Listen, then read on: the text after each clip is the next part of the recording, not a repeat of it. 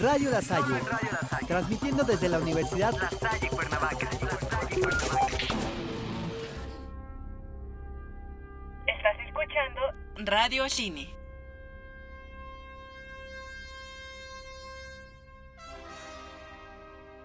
Hola, mi nombre es Yanis Míguez y seré tu conductora en este programa, en donde hablaremos del romance diegético. La verdad es un término que me acabo de inventar, no sé si existe. Vamos a explicar la diégesis. La diégesis tiene que ver con el mundo que nosotros vemos en las películas. Es el mundo ficticio que narran. Entonces, ¿qué ocurre con la música? Cuando la música es extradiegética, quiere decir que no pertenece a ese mundo ficticio, sino que en el montaje le pusieron la canción porque quedaba bien, vaya. Y un ejemplo muy claro de esto es el éxito de Shrek. Considero que todas las canciones que seleccionaron para la película fueron perfectas, le dan toda la personalidad tanto al personaje como a la obra, y es algo que tiene mucho las películas de DreamWorks, que de repente escogen, como ya habíamos dicho en otros programas, música pop, que la hacen extradiegética en sus películas y, que queda perfecto con la película por el ritmo. Creo que hasta la fecha Smash Mode es relacionada inmediatamente con el inicio de Shrek. Mientras que la música diegética pertenece a este mundo narrativo. Lo podemos ver cuando un personaje de repente prende la radio de su coche, se pone audífonos o va a un bar y está un DJ tocando. Eso quiere decir que la música también la está escuchando el personaje. Por ejemplo, Tarantino juega entre estas dos eh, todo el tiempo. Una de las escenas más reconocidas es la del señor Rubio en Reservoir Dogs. Perros de reserva. Yo queriendo decirlos en inglés y no me sale, maldita sea. Pone la canción en la bodega y de repente la canta y la goza y la baila. Y es Ok, no. Por ejemplo, ahorita acabo de hacer algo, algo sumamente diegético porque la, la canción se convirtió en parte de, de mi programa. Entonces, la música diegética es porque pertenece a ese mundo. Una vez expuesto el término diegético, el romance vendría siendo, mm, no sé, cada quien tiene una percepción de eso. Esto es algo interesante que también quiero hablar. Lo que las películas nos hablan del romance es bastante interesante. Entonces, la selección de estas ocho canciones son momentos de películas en que la música fue diegética porque se dio en el momento y aparte eso tuvo un peso muy importante para la historia. Era necesario que la música fuera diegética, de otro modo no se pudo haber contado. De hecho es muy, muy interesante porque son momentos en el que el protagonista considero yo que está teniendo una conexión muy humana con la que podemos identificarnos fácilmente. Seguramente te ha pasado, no sé, me pasa todo el tiempo. De repente escucho una canción que me encanta y me estoy bañando y ya me estoy imaginando qué voy a hacer el día de hoy con esa canción de fondo y bla, bla, bla. Y, y, así, increíble. Vamos a comenzar. La primera película de la que hablaremos es Breakfast and Tiffany, eh, Diamantes para el Desayuno. Lo voy a seguir intentando. En esta película es muy importante el peso que tiene que Holly, la protagonista, cante esta canción. Se llama Moonriver y fue compuesta precisamente para la película. ¿Por qué? Porque al principio podemos ver a Holly como una chica bastante material, que solo se interesa en las joyas, en los lujos, en la ropa. Y de repente, cuando nos la muestran afuera de su ventana tocando, creo que es el ukulele, no, no me acuerdo, pero está tocando el ukulele, viendo hacia la calle, le da la luz del sol, canta hermoso. En ese momento nos muestra toda su parte humana, su parte bella nos abre su corazón de esa manera.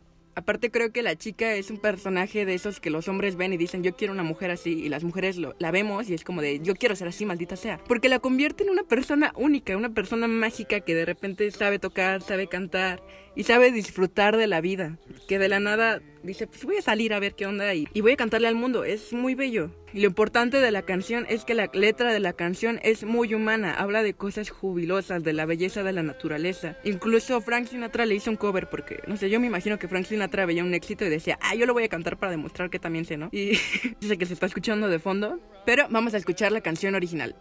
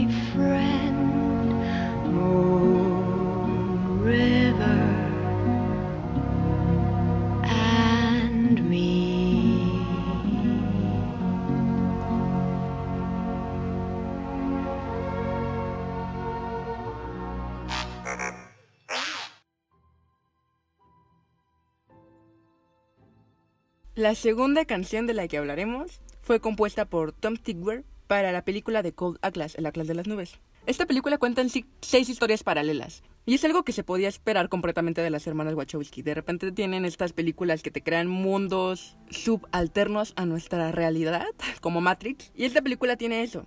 Te cuenta seis historias diferentes que de la primera vez no le encontré manera de relacionar una con otra, se me hizo una locura. Me, me dijeron que se relacionaban, pero yo la vi y dije, no, no mientes, ¿en qué momento se relacionan? Solamente hay ciertos detallitos, pero son mínimos, no, no encontré una manera de relacionarla toda. Hasta que la canción que sonaba todo el tiempo de melodía de fondo se vuelve diegética. En una de estas historias hay un músico que es contratado por, vamos a ponerle, el veterano, para que no se escuche tan grosero. es contratado por un veterano que también es músico, pero pues ya no puede tocar. Y entonces este músico joven tiene que componer una canción con él. De repente llega un punto de la historia en el que el músico joven le muestra su canción. Y entonces aquí rompe la cuarta pared la música porque entonces dejó de ser extradiegética, se volvió diegética y aparte tiene todo el peso de la historia porque todo el tiempo estuvo sonando. ¡Ah! Es como una locura. Y, lo- y aparte lo hacen de una manera bastante bella. En donde el músico joven le dice al veterano, el Atlas creo que es lo único valioso que he hecho en mi vida. Pero sé que no lo habría podido escribir si no te hubiese conocido. Hay movimientos enteros en el Atlas, imaginándonos, conociéndonos una y otra vez en diferentes vidas y en diferentes tiempos. Y entonces él le responde el veterano, sí, algo tan importante como esto no puede describirse como tuyo o mío, es nuestro. Y después el músico joven le dice, es lo que siento por ti. Y es como de, ¡wow! ¿Qué? O sea, de- ah, yo me quedé así, wow, se me hizo muy intenso. Tiene sentido toda la película, creo que ya lo dije tres veces, pero no importa. Porque precisamente esos movimientos que tienen los compases son romanticones y se van dando en las películas. Y entonces no le entendí al final a la película bien cómo se relacionan, pero quiero pensar que son dos personas amándose y que en cada historia pues han reencarnado en diferente cuerpo, en diferente sexo, en diferente época incluso. Y es la canción lo que los relaciona. Vamos a escucharla.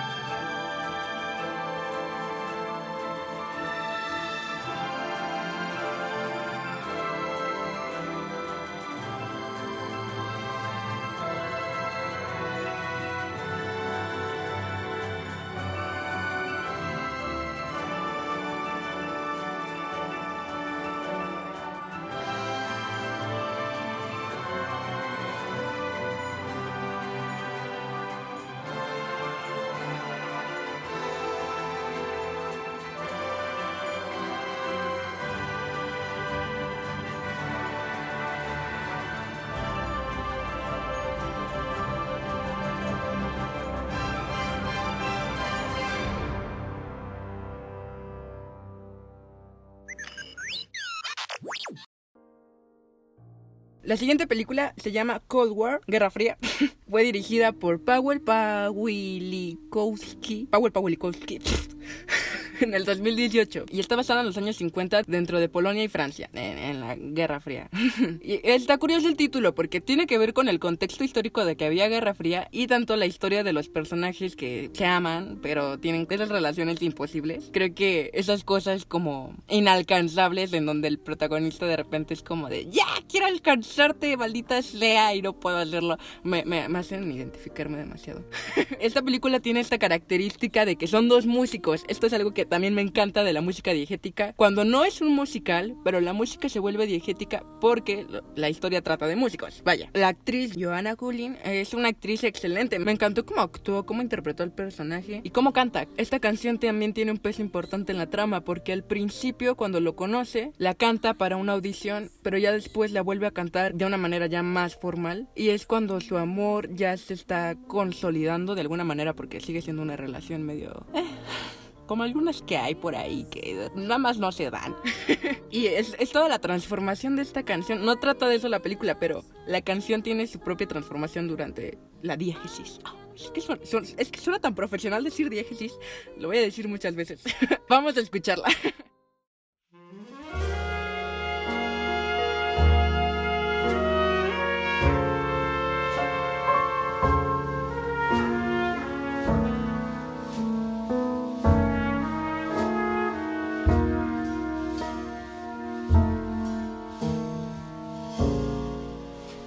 Dwa serduszka, cztery oczy, ojojoj. Co płakały we dnie w nocy, ojojoj. Czarne oczka, co płaczecie, że się spotkać nie możecie, że się spotkać nie możecie.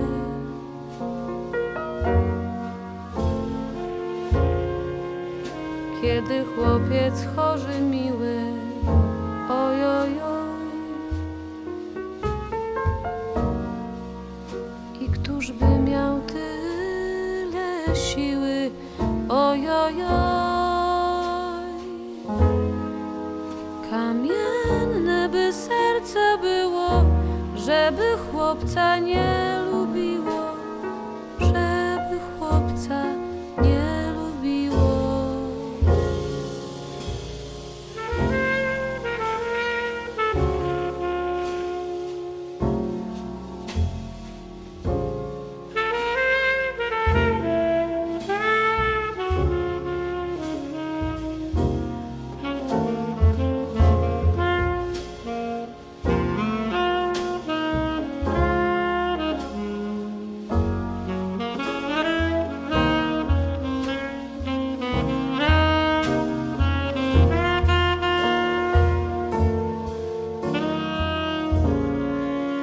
Mnie matula zakazała, ojojoj, żebym chłopca nie kochała, ojojoj. A ja chłopca chap za szyję, będę kochać póki żyję,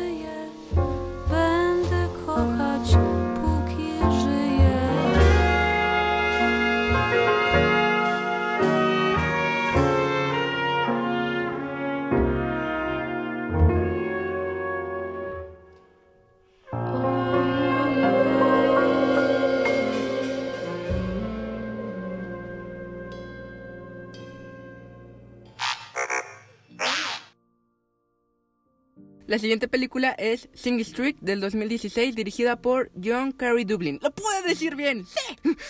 Otra película, ¿no? Amorosa, romance, chico, chica, pero en este caso el chico es muy chico, tiene como 16 años, como el clásico. No sé si todos pasamos por esto en la adolescencia, pero yo sí, de que fue como de, sí, quiero hacer una banda y quiero ser músico y quiero salir con el chico más guapo que me encuentre en mi barrio, ¿no? Y el chico lo tiene, tiene ese sueño y sí tiene su banda, o sea, él sí lo hace, no, no se quedó ahí como yo, solamente esperando a que pasará. O sea, él sí lo hace, sí, sí tiene su banda, tiene sus amigos. Se enamora de una chica muy guapa, muy atractiva y de repente no tiene pena, aunque el personaje no es como tan galán. Se atreve a empezar a conquistar a la chica y es entonces lo que hace interesante la película. Es como de, oh, por Dios, le está hablando.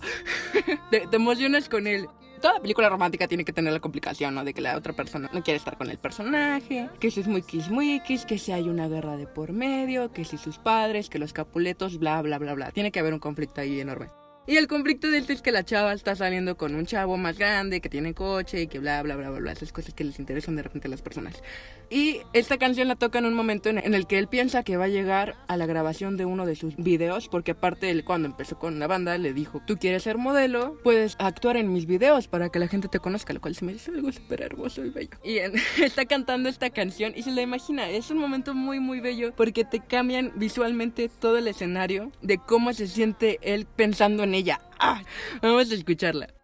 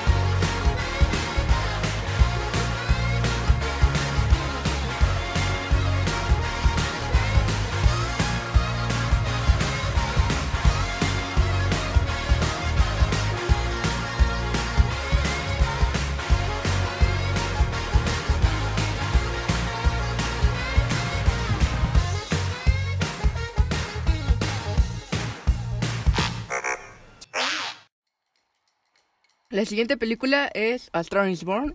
Nace una estrella. dirigida por Bradley Cooper, que, que es increíble porque la dirigió y la actuó. Me encanta cuando esas cosas pasan. Son personas súper dotadas, súper talento que dicen, sí, yo puedo hacerlo todo. No solamente está Orson Welles. Orson Welles. Y de hecho esta película me tardé muchísimo en verla porque me acuerdo que me dijeron que no la viera. Cuando me dicen no la veas es como de que yo no la vaya a ver. porque era demasiado triste y trágica y de repente fue como de, sí, no, a veces no, no se me antojan mucho ver esas cosas porque sí me deprimo bien cañón. Y ya de repente estaba deprimida, dije, pues ya estoy deprimida, entonces la voy a ver, ¿no? Y no, la verdad es que no se me hizo como tan trágica como me la esperaba. Sí tiene sus momentos y bueno, ya me estoy debrayando. Y esta canción, que es la que más, la que más reconocimiento tuvo, se ganó un Oscar, hace súper importante toda la historia porque pues creo que ya es muy evidente y si la has visto te acordarás, es una escena imposible de olvidar. ¿A cuántos no nos gustaría? que de repente, no sé, tú estás cantando en un bar, en un prostíbulo trans, no sé qué, ya no me acuerdo qué era. Y de repente llega alguien y se fija en ti y te dice, ah, pues vete en avión a mi concierto y canta, ¿no? O sea, pues, es algo que nunca va a pasar, pero, pero a todos nos gustaría que nos pasara, ¿no? al menos a mí me encantaría que me pasara eso. Y pues no, tengo que vivir esa sensación a través de Lady Gaga, que me impresionó muchísimo verla actuando súper bien y aparte su voz, ay, me encanta, me encanta su maldita voz, todo lo que cante lo canta excelente, es perfecta. Algo curioso, esta película es la tercera que se hace, es de esas películas que de repente pues, a la gente le da por vol- volverlas a grabar, volver a hacer su propia versión, hay mil millones de películas así y de repente solamente uno sobrevive, nadie conoce la versión antepasada de Juego de Gemelas, nadie, no, no me acuerdo cómo se llama y nunca la he visto y nunca la veré porque me encantó la versión que hizo Disney. Volviendo, vamos a dejar que la canción hable por sí sola, vamos a escucharla.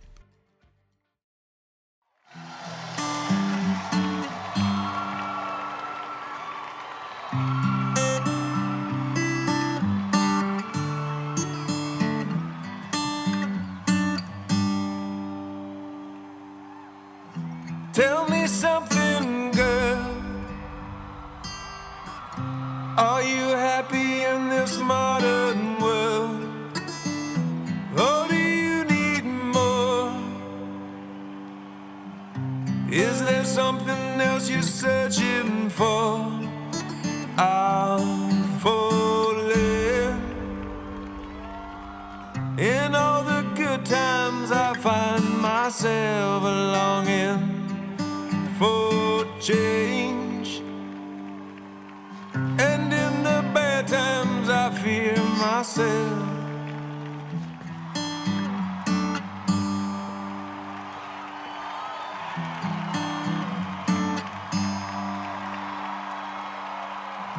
Tell me something, boy. Aren't you tired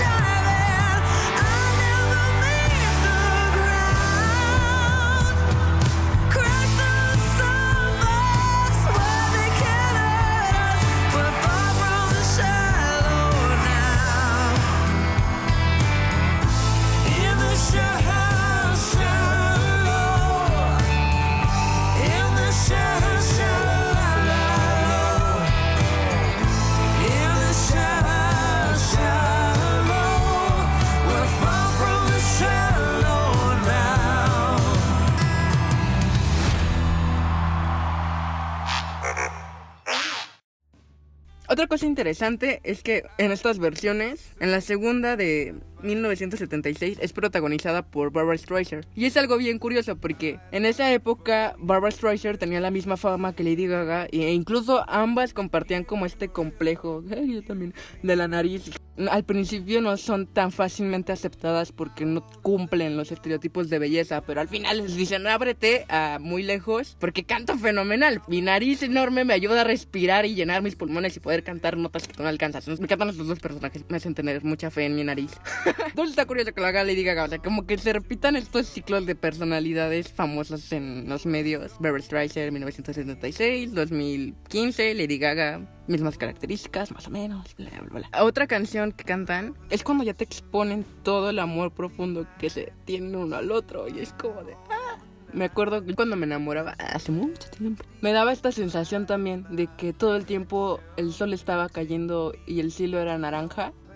Y en el coro cuando suena esta parte de When the sun's down and the band won't play I'll always remember all this way Oh yeah Ok, acaba de ser algo diegético Y bueno, entonces cuando canto esta parte me conecta muchísimo a esos momentos de sentirme enamorada de esta. Es, es una canción muy romántica. Vamos a escucharla. Letters on the sky, burning in your eyes. You look at me, babe, I wanna catch on fire. It's buried in my soul, like California gold. You found the light in me that I couldn't find. So when I'm all choked up,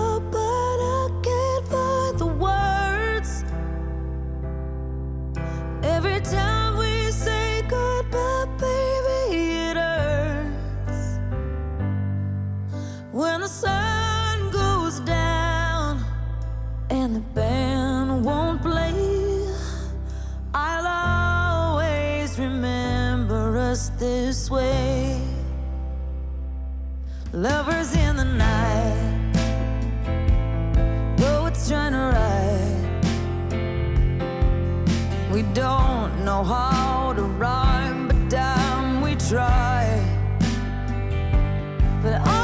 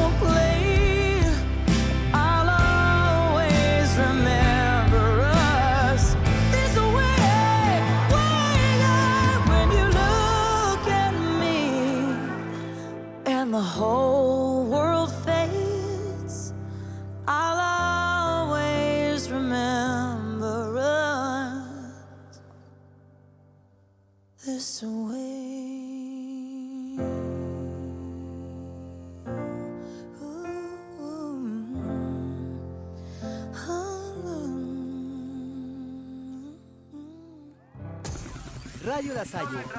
Transmitiendo desde la Universidad You're just too good to be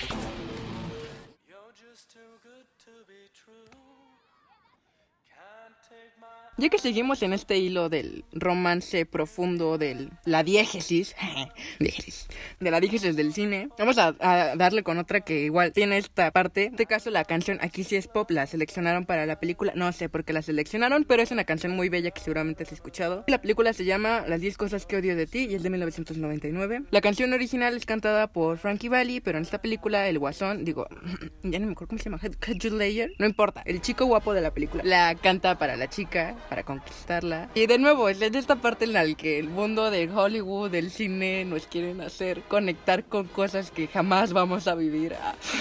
Porque siendo realistas, ¿en qué momento una persona va, a hacer eso? No, en la realidad existe muchísimo miedo al público a exponerte de esa manera y a decirle a alguien te amo, te voy a cantar una canción enfrente de toda la escuela, no me importa, no pasa. bueno, si a alguien le pasa, por favor, cuéntame y, y cásese. Precisamente esta canción juega con estas emociones porque es como de, está cantando esa canción, wow. Tiene una carga emotiva muy importante. Aparte de ahí se empiezan como que ya a amar y la chava se da cuenta que el vato sí la quiere en serio. O sea, el vato tuvo que hacer todo ese show para demostrarle a la chica que no está bromeando, que no es un juego, que sí la quiere. Entonces ya como que hasta ese momento le queda claro eso. Está increíble el amor propio de la chica de, ok, hasta que me hagas un mega show te voy a creer.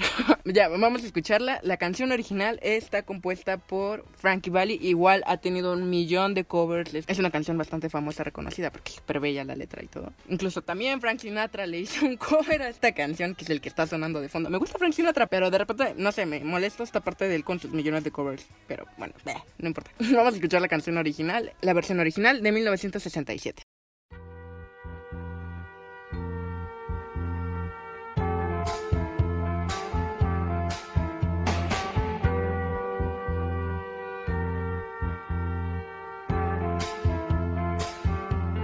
You're just too good to be true. Can't take my eyes off of you. You be like heaven to touch. I wanna hold you so much. At long last, love has arrived.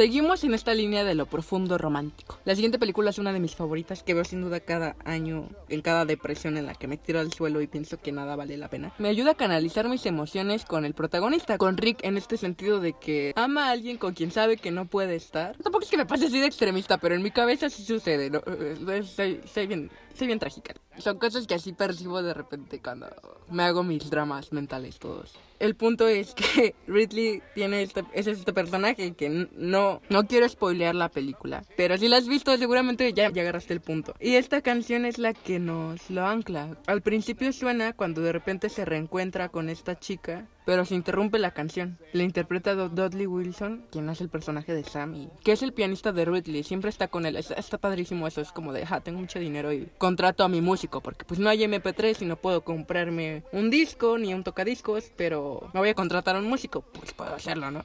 Es- Entonces ya tiene ese músico de cajón y la chica cuando se encuentra el músico le dice, quiero que toques esta canción y el músico es como de, no, pero ¿por qué? Como si de repente hubiera dicho Voldemort la chava. La empieza a tocar, lo interrumpen, ya nos dice que algo hubo ahí. ¿Por qué, ¿Por qué rayos no podemos seguir escuchando la canción? Ya conforme avanza la historia, la pasan completa, ya de repente es como de, ah, o sea, esta canción es su canción, está padre, porque creo que muy pocas películas logran hacer eso, pero al menos en mi experiencia, y no porque haya tenido millones de relaciones, sino porque conozco a personas que han tenido millones de relaciones, hay una canción que los conecta, que dices, esto es nuestro soundtrack, y entonces cuando la escuchas te acuerdas de esta persona, no importa si ya no es tu pareja, fue su soundtrack, tú le diste ese poder a esa canción porque la letra queda con lo que estaban viviendo, o, o no sé, hubo un momento en que ambos la escucharon y se conectaron, pero todas las parejas tienen un soundtrack, espero, no sé. Este es su soundtrack que pasa de ser extra diegético, porque también es la banda que sonoriza toda la película, a ser diegético y a decirte, mira, en este momento se amaron y en este momento escuchaban la canción que tocaba Sam. Y, ah, y además la canción le queda perfecta, la letra de lo que habla. No fue compuesta para la película, pero parece que escucharon la canción y entonces compusieron la película para la canción, vaya. Hay una estrofa que me encanta. La voy a cantar en español a ver, a ver qué tal sale. Debes recordar esto. Un beso es solo un beso. Un suspiro es un suspiro. Las cosas fundamentales suceden mientras pasa el tiempo. Suena como esas canciones de tríos, por Dios. Bueno, ya, vamos a escucharla.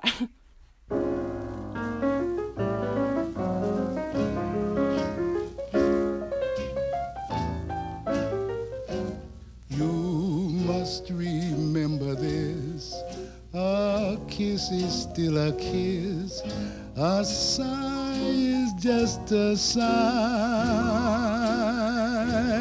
The fundamental things apply as time goes by.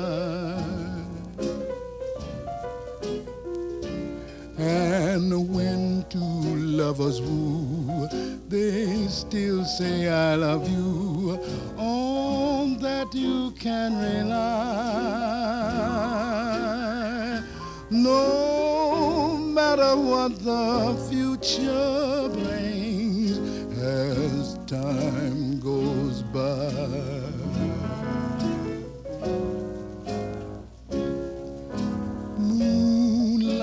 Love songs are never out of date. Hearts full of passion, jealousy, and hate. Woman needs man, and man must have his mate that no one can deny. It's still the same old story. A fight for love and glory. A case of do or die. The world will always welcome lovers as time goes by. Moonlight and love songs are never out of date. Hearts full of passion, jealousy, and hate. Woman needs man, and man must have its mate that no one can deny. It's still the same old story a fight for love and glory, a case of do or die. The world will always welcome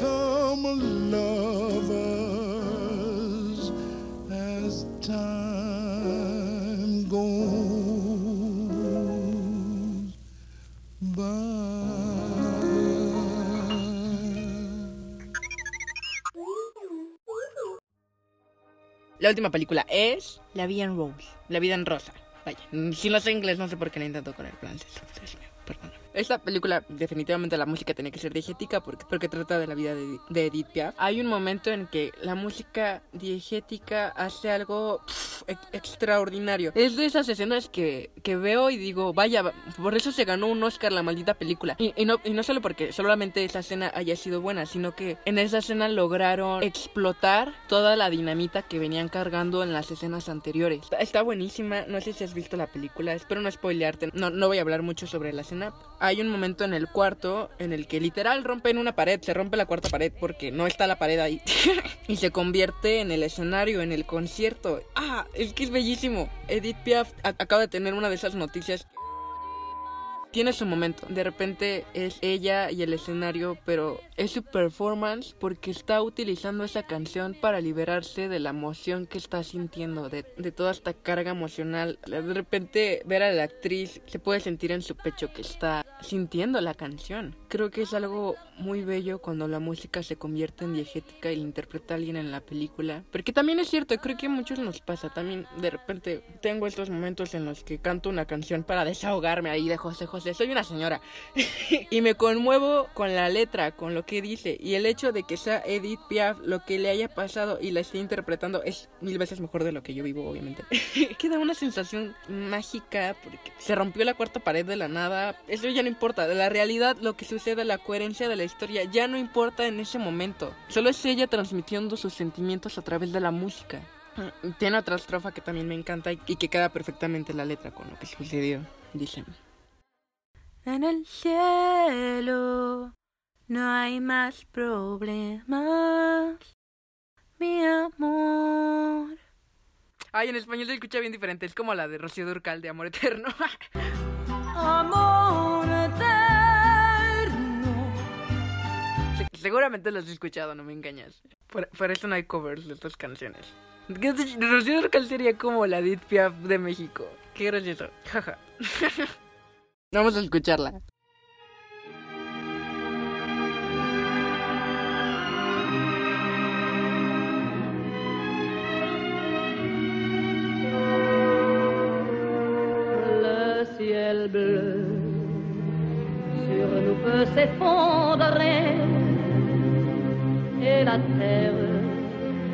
Bien s'écrouler.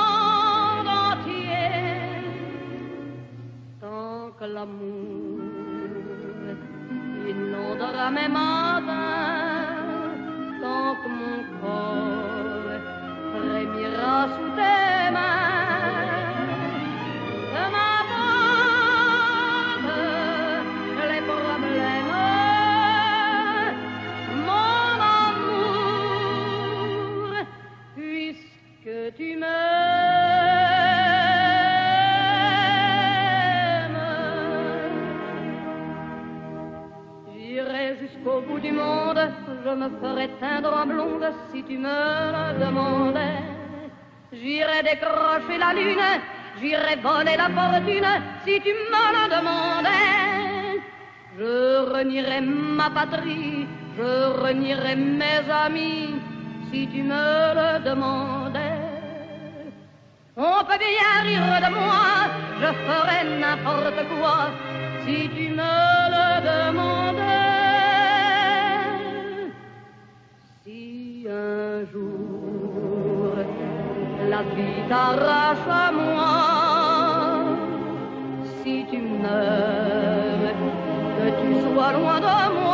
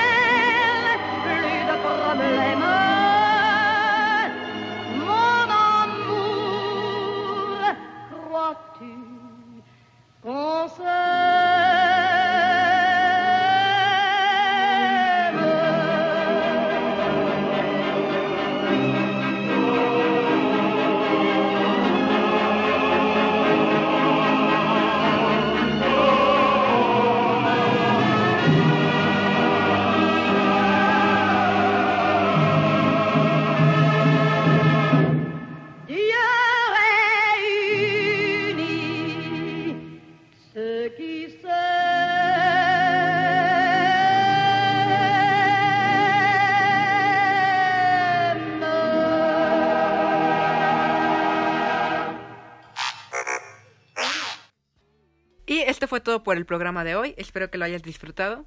Quiero mandarle un fuerte abrazo a Mitch porque ella me motiva muchísimo a seguir haciendo esto. Tengo un problema con la dicción, con cómo hablo y esto me está sirviendo para mejorarla y también pues, ya, ya sé que tengo que aprender inglés, maldita sea.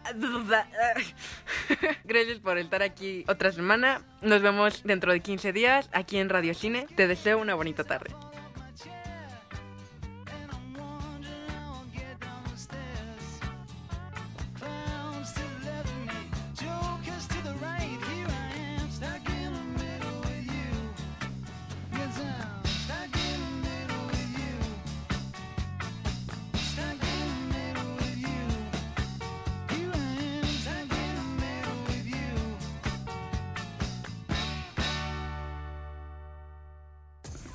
Radio La Salle, transmitiendo desde la Universidad La Salle Cuernavaca.